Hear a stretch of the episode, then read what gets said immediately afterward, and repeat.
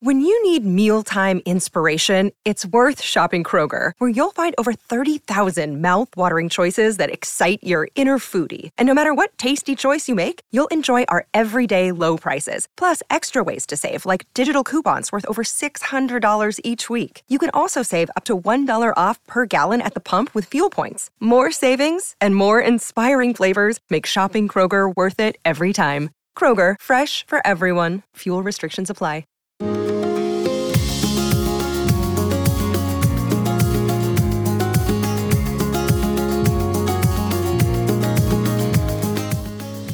This is the Thoughts from a Page podcast, which is a member of the Evergreen Podcasts Network.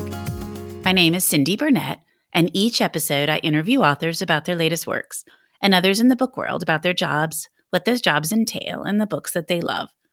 For more book recommendations, check out my earlier episodes and my website, thoughtsfromapage.com, and follow me on Facebook and Instagram at Thoughts From a Page. Thanks to Maggie Garza of HTX Real Estate Group for sponsoring this podcast. Today, I am chatting with Karen Walrond about the Lightmakers Manifesto.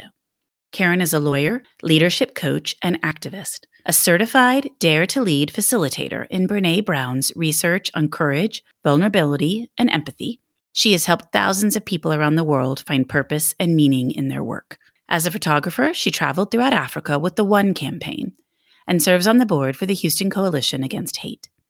She and her work have been featured on PBS, Huffington Post, CNN.com, and The Oprah Winfrey Show. Karen, her husband, and their daughter live in Houston, Texas. I hope you enjoy our conversation. Coming up on 5 Minute News, I'm Anthony Davis.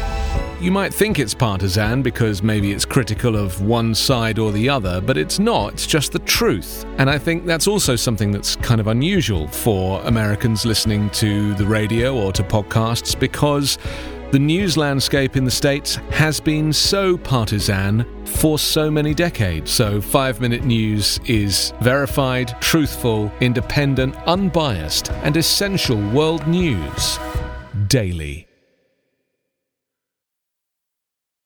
Welcome, Karen. How are you today? Oh, I'm great. I'm so excited to be here. Thank you for having me. I'm so excited that you're here. I always love talking to other Houstonians, so this just makes my day. yeah, absolutely. It's always so fun. Well, why don't we start out with you telling me a little bit about the Lightmakers Manifesto for those that won't have read it yet? Yeah, so the Lightmakers Manifesto, which has just come out, is my second book, and it's about the intersection of joy and activism, which at first blush might be a very weird intersection to have. But basically, it's about my own story and my own claiming of the title activist, but also the stories of a lot of other people who I've known for a long time. Some of them, some of them are brand new friends who are all also activists. And it kind of blows apart sort of the stereotypical definition of activism and helps people really kind of come to terms with ways that they can be activists themselves in their own lives and in a way that allows them to not burn out or at least minimize burnout and really tap into the joy of serving others. Well, and to find the time, I always feel so overwhelmed by activism. There are so many things going wrong. And you just think, as an individual, can I really help in any way? And so I think reading a book like yours, where it does make you think, okay, there are many ways to be an activist and try to put the joy into it and not the fear. Yeah, absolutely. In the process of bringing this book to the world, I've heard so many people say things like, you know, I don't know, I I don't activism's kind of a dirty word or I'm afraid to get into activism and I could get it wrong and that kind of thing. And really, this book is intended to sort of help people do a lot of introspection into their lives into ways that they can do the things that they love to do already, that things that already bring them joy and figure out how they could serve other people or serve other communities or serve their community by just doing what's innately something that they really enjoy doing. Right. Incorporate the love of whatever it is, and then also just your own kind of moral compass, or make sure you're calling out the things that you feel aren't correct or doing something about them, but as part of your everyday life, not having to form a new corporation or devote 80 hours a week to it or anything like that. Yeah, unless that's what you want to do. But yeah, absolutely. Yeah. but I think for most people, or many people, they don't have 80 hours a week to do that. And so, you know, sure. that's where I think a lot of people get hung up. They're thinking, it's got to be all or nothing. But I think your book really points out it can be somewhere in the middle as well. Absolutely. And it should be, honestly. I think it should be whatever is a way that fulfills you and provides meaning and purpose in your life, how whatever that feels like for you. And for some people, it is an 80 hour a week sort of endeavor. And for some people, it's, you know, maybe an hour a month or something even less. Like you, you just sort of tap into your own rhythms and figure out how you can do this in a way that's fulfilling for everybody.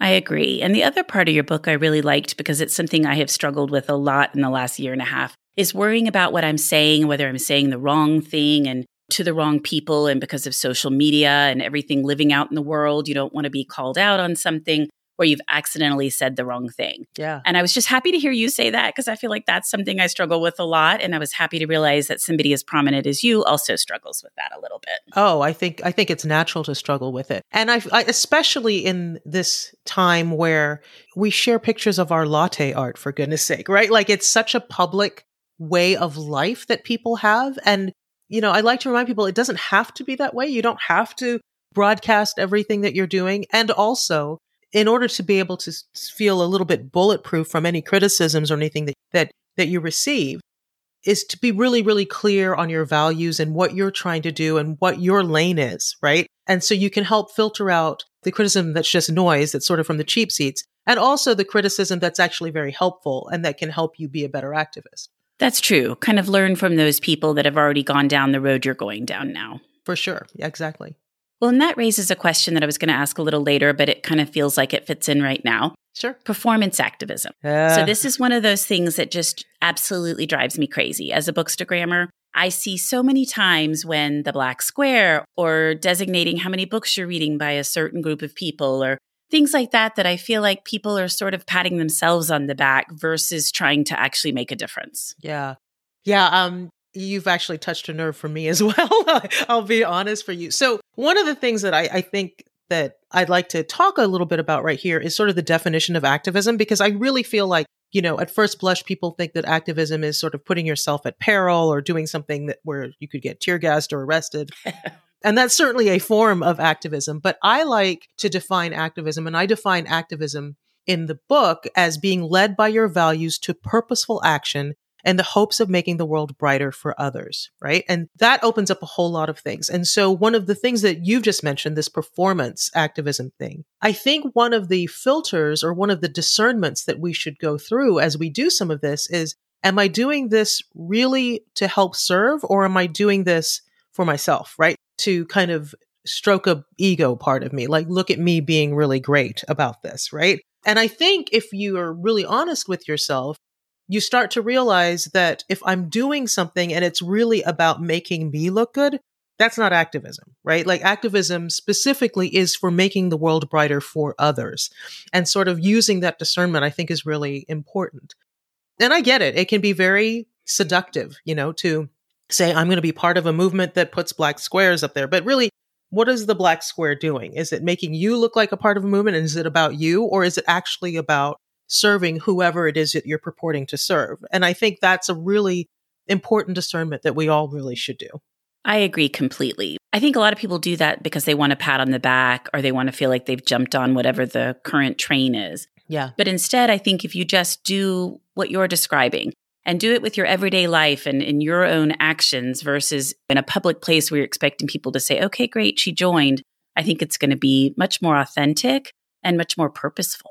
Yeah, absolutely. And I think also, I mean, that's not to say that if you have a huge platform that you shouldn't use it in service of other people. Like if they're if you're trying to bring attention to an organization that's doing some really great work or something like that. I think that's absolutely a positive use and an activism use to use your platform. It's just really kind of being very clear about who are you serving when you put the post up.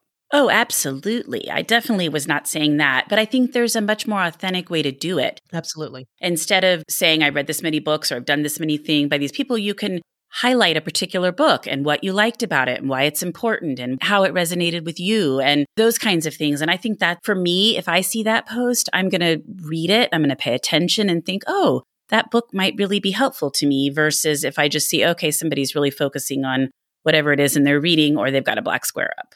I think that's right. And you know what you just said, I think what I think the reason that it resonates so well is if you talk about a specific book or you talk about this is why it resonated or this is why this this author is really important to me is really what you're doing is you're telling a story, right? Like you're telling a story of how something affects you or you're telling a story about how you want to be of service or why this issue is important to you. And story is just such an amazingly resonant way to connect with people and to move people, right? It's one of the biggest powers that we have is to be able to tell personal story to do that. And I think that's another thing, right? Not just like, I want to put my Instagram, you know, make it a different color because this is what's happening. I mean, that's not really that personal or as profound as it is saying, this cause is really important to me because X. And so I want you guys to do X, to do, to, to give, to read this author, to do whatever and sort of propel people. That's a whole other different thing. So yeah, absolutely. There's a way to do it in an authentic way. And by attaching your own story and perspective to it is a really convenient way to kind of tap into that authenticity. I agree completely. So let's back up a little bit because I just wanted to talk about that because it felt relevant to what we were in the middle of. But I want to know how you decided to write the book. Yeah, I, you know, I, I this question always makes me laugh because I would love to say that I had this muse inside of me crying out to write this book, and that would be totally a lie if I said that. The truth of the matter is, it kind of came to me serendipitously in that I, I you know, every year I tend to choose a word to kind of help guide me for the year forward, and at the end of 2019, for 2020, I had chosen the words bold and experiment. And it just so happened that this woman emailed me on January 2nd, this woman who eventually became my editor and my publisher. And she said, Hey, I'm with a publisher and we're considering a book on the intersection of joy and activism. And I've read your other works and I've read your newsletter and I think you could be the one to do it. Could you, can we get together and connect? And you know, normally I would have ignored that, right? I would have been like, I don't know who this person is. I'm just going to ignore this email. But bold and experiment was my were my two words, and so so I took the call, and you know, and then she said, "Well, I think you can do this." And I will be honest, I did not consider myself an activist at the time that this had happened, but bold and experiment. So I said, "Yes, of course, I could totally write this book, right?" But you know, I thought this is silly. I'm not qualified to do this. I mean, sure, I've participated in a march and a protest in the past, and I've worked with organizations and NGOs in the past, but that's not activism because activism, I you got to get arrested, right? Or you got to get tear gassed, and so you know, I really, really, genuinely did not think that I was going to write a book about me. I thought, well, you know, I love interviewing people, and I know activists, so maybe I, this book will be me sharing these activist stories. And so I, I made a list of people that I knew who I considered activists, like Brene Brown, who does a lot of anti discrimination work and is a good friend, and Tarana Burke, who founded the Me Too movement. And she's a friend of mine as well, and a bunch of other people. And after I made the list of these people that I was going to tap in for their wisdom, I realized that none of them were people that I necessarily associated with getting tear gassed or arrested or having police dogs set on them, right? And so I started thinking, well, why was it okay for me to assign that title, activist, to them and not to myself? And that really sort of figuring that out was what the book was about. It's sort of kind of figuring out, well, what does it mean to be an activist? And I've shared what I believe an activist is as well. And when did I finally get okay with the ter- term activist for myself? And how can you get basically comfortable with assigning the work that you do to help make the world brighter and assigning that as an activist's work? I like that because I really hadn't thought through it like that before. Yeah, well, neither had I. yes, I guess that's true. well, how did you decide on the structure? So you have the idea, you have these people in mind that you're going to speak with, you're evaluating your own life in terms of activism. How did it all come about? How did you decide how you were going to format it, what order it would come in, how you would talk about it? Well, so the first thing that I had I had decided was I knew that I wanted to use the metaphor of light because light has always been really important to me as a photographer. The word photographer actually means to draw with light. And I, you know, as I share in the book, like any photographer will tell you that when they're taking a photograph, what they're doing is not taking a photograph of the subject, right? They're taking a photograph of what the light is doing to the subject, how it's falling on the subject, right? And so So I've been I've been shooting for decades at this point and you know, I've always really been intrigued by that. And then I've always really been intrigued by how when you take a portrait of someone that feels really like you captured their essence, there's something about them that feels like light when you take the shot. When you take the shot, you actually almost see like a flash of their inner light, right? And when you take, and you know when you've got the right the shot, you're like, okay, I, I did it. And so I've always sort of used light as a metaphor for my work and for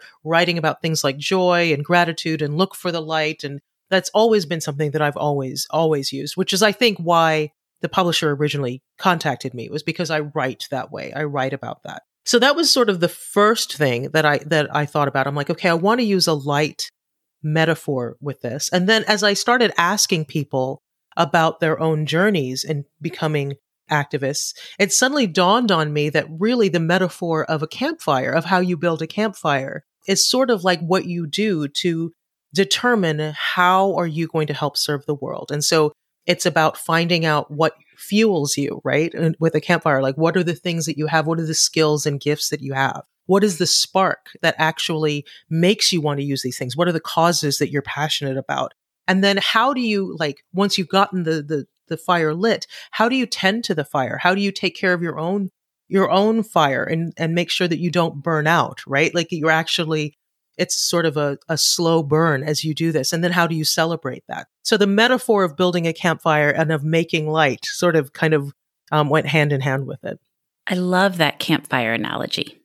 Yeah, it was really sort of a surprising analogy that came to me as well. Like I kept thinking, well, what what is this like? And as I was interviewing it, I thought, oh, that's it. And I, I will be, let's, let me be really sort of honest. I am not a person who camps, right? Like, like I am not an outdoorsy person. But it just sort of dawned on me, like I've seen people talk about that there's a way to build fire. And I mean, I've built fires in the past before, but you know, I really sort of went through like researching like how do scouts build fire? How do you know how how do you how do you actually build a fire in a way that's that actually can last through the night if you were to camp or that kind of thing. And so I actually did a lot of research on it and I said, oh, you know, this analogy, it's exactly like what these friends and these, you know, these old and new friends were sharing with me about how they suddenly were sort of realized I've got to do something and I have this gift and I can use this gift in a way that can help help people, help my community or help other communities. And it just kind of went from there. I just think that's so great thinking about the fire continuing to burn, not burning too hot so it'll burn out too quick, not burning too slow, or not really catching on so it will never burn strong. That's really such a great analogy. Thank you. I I was pretty proud of it when it finally came. It, thank you. And I love that you had to research it. yeah, I totally did. That's great. What was the hardest part about writing the book? I mean, we may have talked about some of that already, but as you look back, what was the thing that you really struggled with? You know, what is interesting about that? First of all, I, I, you know, just to be honest with you, my I have written another book in the past called The Beauty of Different, and it was a book that had a lot of photography in it. And I really have always written and, you know, made photographs sort of hand in hand. And so the idea that I was going to write a book that didn't include photographs was really pretty intimidating to me. I was like, I, I don't know if I can do this. Like, I, you know, for me, one inspires the other. And this, you know, you're, you've taken away sort of one of my arms here. You know, I'm going to have to do this, you know, one handed. And so that was probably the hardest part. What's was surprisingly not difficult was that I wrote this book in 2020 when all kinds of things were happening in this country, right? So I got my book deal and signed the book deal in early March of 2020. Oh my gosh. And so like as soon as I did it months later, you know, weeks later, we're shutting down for the pandemic. George Floyd is killed, Breonna Taylor is killed. Like there, you know, th- there was just one thing after the other that was really, really difficult that was happening in the world. And at one point, my editor, the, the person who originally asked me to write the book, she called me and she said, I feel like I owe you an apology that I'm making you write this book in the middle of just dumpster fire of a year. Like it's so difficult. I was actually really quite surprised when she did that because I had found it to be exactly the opposite that as things were just going insane in this country, I was interviewing these people who were had made it sort of their life mission to make the world better in all different arenas, right? Like, you know, for women or for the LGBTQ community or for people who had just recently been released from prison or, you know, anti-discrimination in, you know, in the immigrant community or it was just interview after interview of people who were just really, really doing amazing work to make the world better. And there was something very healing about that, right? Like things got bad in the world. I'd read the news and then I'd have an interview scheduled and suddenly I would feel like, oh, you know what? There are people like this that exist in the world. We might actually be okay, right? Like we, this might actually, we might actually survive this and continue to make progress. And so that was a real gift of it. And I, you would have thought it, that would be the hard part, but it actually wasn't the hard part. Well, did you feel it was nice to have the distraction of the book to work on in the midst of the pandemic as well? I'm asking, like, is, you know, for me, like, I launched this podcast because I couldn't just sit by watching the news go by all the time and it would elevate my anxiety levels to no end. And I needed something that I could focus on that was something other than just reading the news and the dumpster fire that the world was. And to be able to kind of focus on something else where, you know, it wasn't about the world, but it was something I really enjoyed doing, gave me a purpose. Yes. I don't know if you felt the book was the same way. Yes, that I did. I it didn't feel so much as a distraction as a way to channel any anxiety that I was having into something that felt like purpose and progress for sure. It, it's sort of, you know, the other thing that I started doing, which again is completely unlike me, is I started what I call a movement practice, but it's basically working out. um, but I hate exercise, so I hate to say working out. But like, and and also, by the way, my movement practice involves hula hoops and jump ropes. So, oh, fun! Do with that what you will. But I started to realize that I needed to do that to sort of exorcise, right? E X O R, exercise sort of any stress or anxiety that I was having about the day. Like it was just a way to kind of work it through my body and, and, and let it go. And in a lot of ways, uh, writing the book was very sort of similar. It was, it's, it was a way to sort of channel and also, yeah, it, yeah, I wouldn't use the word distraction, but definitely something to focus some of that, that nervous energy that needed to be discharged. And you know, and I uh, of course when I when I agreed to do the book, I didn't know that that was what it was going to become, right? Like I because none of that none of those things had happened yet, but it definitely served that purpose for sure. Good. Well, what about what you want readers to take away from your book? Yeah, so I think the the biggest thing that I would want readers to take away would have to do with well, a few things, right? Like, I guess the first thing is that I want them to understand what activism is and that it doesn't have to be this big, scary thing and that we all have it within us to be activists and that there are as many different ways to be an activist as there are people interested in being activists, right? Like it looks different for every person. It should look different for every person. And then the second thing I think is that I would want people to really be inspired to take the time to do some serious self discovery and introspection as to what it is that they love to do, the things that light them up, and figure out how to do those in ways that can be of service, right? Because if you're doing things that you already love to do, whether it be photography or writing or whatever it is, then you help mitigate some burnout, right? When you're doing it to be of service because you already love to do it. Like, for example, I always love that one thing that somebody might want to do is run for office, for example. That might be the way that they do it. Now, me personally, there's absolutely nothing about me that would ever want to run for office. So for me to do that, or for me to go like canvas from door to door, which is not something that I would love to do, like I would get burnt out very quickly because I'd be forcing myself into what I think activism should look like, right? But is not natural to me. So I think that's the other thing that I think is really, really important. And then the third thing that I think I would want people to take away is that that self-care and self-compassion don't have to mean tapping out because you're exhausted. It can actually be a pillar of your activism, that it's actually a way that you proactively gather your energy to go back in, right? So there's a rhythm to activism in order to avoid burnout and sort of hang on to your joy in that you, you push, but then you also sort of you stop and refuel and and you get ready to go back in and push again. So it's not just, you know, I think a lot of people think of activism as 100% other facing. And I think the truth is that activism should be a rhythm where you take care of yourself so you have the energy to go back in. And then if we're all doing that, right, we're all doing it in our own rhythms, then there's sort of a, a steady push that continues to happen because we're doing this in community with other activists, if that makes sense. you're ebbing and flowing, and everybody's ebb and flow is going to be different. So there'll always be a bottom level or a top level of constant stuff happening. Absolutely. That's exactly it. Well, I like that. And I agree on the self care because if you're to the point where you must have self care, it's too late. Like you need to have self care rotated into everything you're doing just to make sure you can keep going. I think that's exactly right. Yeah.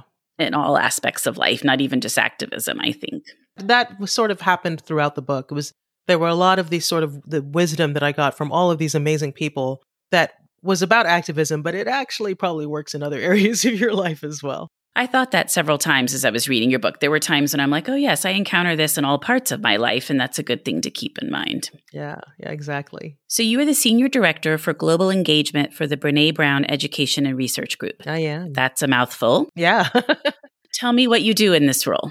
So Brene is a um, she's a social scientist. A lot of people know her work. Uh, she does a lot of research on courage and empathy and shame and vulnerability. And um, she's you know a five time New York Times bestseller. She just had a book that was released this week actually, and and I help make sure that her work and what she does reaches outside of the United States as well. Like I make sure that the people who are engaging in her work feel fully engaged with her work and that we're making sure that that we're paying attention to everyone around the world because the mission of the organization is to make the world a braver place. So, do you travel a lot? Well, I mean, obviously you wouldn't have uh, in 2020, but I think some people are traveling again. Not a lot, but some. And yeah. of course, Omicron may change that again. But yeah, pre pandemic, did you travel a lot? And do you envision that you will again? Well, I actually started working for her with it. I mean, Brene and I have been have been friends for you know over a decade at this point, but I actually started working in this position during the pandemic. I got the gig. So yeah, so I have not traveled. I've traveled once, I think, for my job, and that's it. Just a really quick trip, a domestic trip. But but yeah, I um, hope so. I hope you know our our hope is that it you know as the world opens up again, we can start getting in planes and doing some international travel, but not yet. Yeah, well, yeah, especially with the way everything's looking right now, I can understand that. Yeah, exactly. So, are you working on anything at the present that you'd like to share with me? Or are you just enjoying getting this book out into the world? And you also have a podcast and a blog, so you may want to talk about all of that right now too. Yeah, so it's it's so funny. The last month or so I've been really really focused on getting the book out. So so I haven't done as much of the other stuff, but uh, you know, actually right before I logged on with you, I was writing a blog post that I hadn't written for a while. So you can find me at karenwalrond.com. I've got all the usual suspects when it comes to social media, but you can get it all there from karenwalrond.com. Yeah. And I love the name of your podcast, The Make Light Show. Absolutely. Yeah. Where I interview people who are making light all over the world, which is a lot of fun. It's it's been on a bit of a hiatus right now, but I'm hoping to get back to it. Well, it's almost a full time job, probably getting your book launched out into the world. So you're like, I don't really have time for all that extra stuff right now. Exactly, exactly. But I'm hoping to get back because it gives me a lot of joy and it makes a lot of light in my own life as well. Well, you probably learn a lot too. Yeah, for sure. Well, before we wrap up, I would love to hear what books you recommend. Well, because I have been focused on it this week, definitely Brene Brown's latest book, The Atlas of the Heart, which is amazing. And it's about 87 emotions that and experiences that we all have as humans and how we can get the language around it to kind of express what we're feeling. So, so that's a great book. Um, I'm looking actually at my desk as I speak to you. I also have another book actually edited by Brene and Tarana, my two dear friends, called You Are Your Best Thing, which is about vulnerability, shame, resilience, and the Black experience in the United States. So that's a really amazing book as well. And finally, one that I just love talking about is Becoming Better Grownups by Brad Montague, who was the creative mind behind Kid President. I don't know if you remember. It was really during the 2016 election. Kid President was this little kid who was giving pep talks to the world on video. His videos went viral. And Brad, his mission is to make children realize that their voices matter. And the book, Becoming Better Grownups, is him interviewing very young people and also very old people, sort of octogenarians, nonagenarians, about what does it mean to become a better grown up. And I feature his work and wisdom in my book, but he is just a delight, and that book is wonderful one of my favorite books. Okay, good. Well, I always love when I learn about new recommendations. That's one of my favorite parts of interviewing everybody is to find new good books to read. Absolutely. Well, Karen, thank you so much for joining me today on the Thoughts from a Page podcast. This was super interesting. I feel like I learned a lot from your book and I learned even more from speaking with you. Well, this was an absolute joy. Thank you so much for having me. You know, a lot can happen in seven minutes, and luckily, That's how long it takes me to tell a story. My name is Aaron Califato, and I'm the creator of 7 Minute Stories. I'm proud to partner with Evergreen Podcasts, and I'd like to invite you to join me on this journey. I'm going to take you on some crazy roller coaster rides using my unique extemporaneous storytelling style, and together, we're going to try to make sense of the world, all through the art of storytelling, and all in approximately seven minutes. Thank you so much for listening to my podcast. If you like this episode, and I hope you did, please consider joining my Patreon as a page turner. Follow me on Instagram at Thoughts from a Page. Tell all of your friends about the podcast and rate it or subscribe to it wherever you listen to your podcasts. I would really appreciate it. The book discussed today can be purchased at the Conversations from a Page bookshop storefront, and the link is in the show notes. Thanks to Maggie Garza for sponsoring this episode, and I hope you'll tune in next time.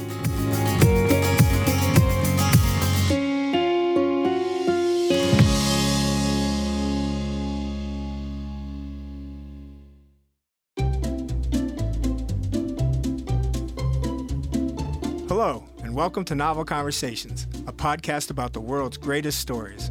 I'm your host, Frank Lavallo, and for each episode of Novel Conversations, I talk to two readers about one book. And together, we summarize the story for you. We introduce you to the characters, we tell you what happens to them, and we read from the book along the way. So if you love hearing a good story, you're in the right place. Our ninth season is coming this fall. Tune in to hear from some of the all time great authors Charles Dickens, Jules Verne, F. Scott Fitzgerald, and more. Subscribe to Novel Conversations wherever you listen to podcasts.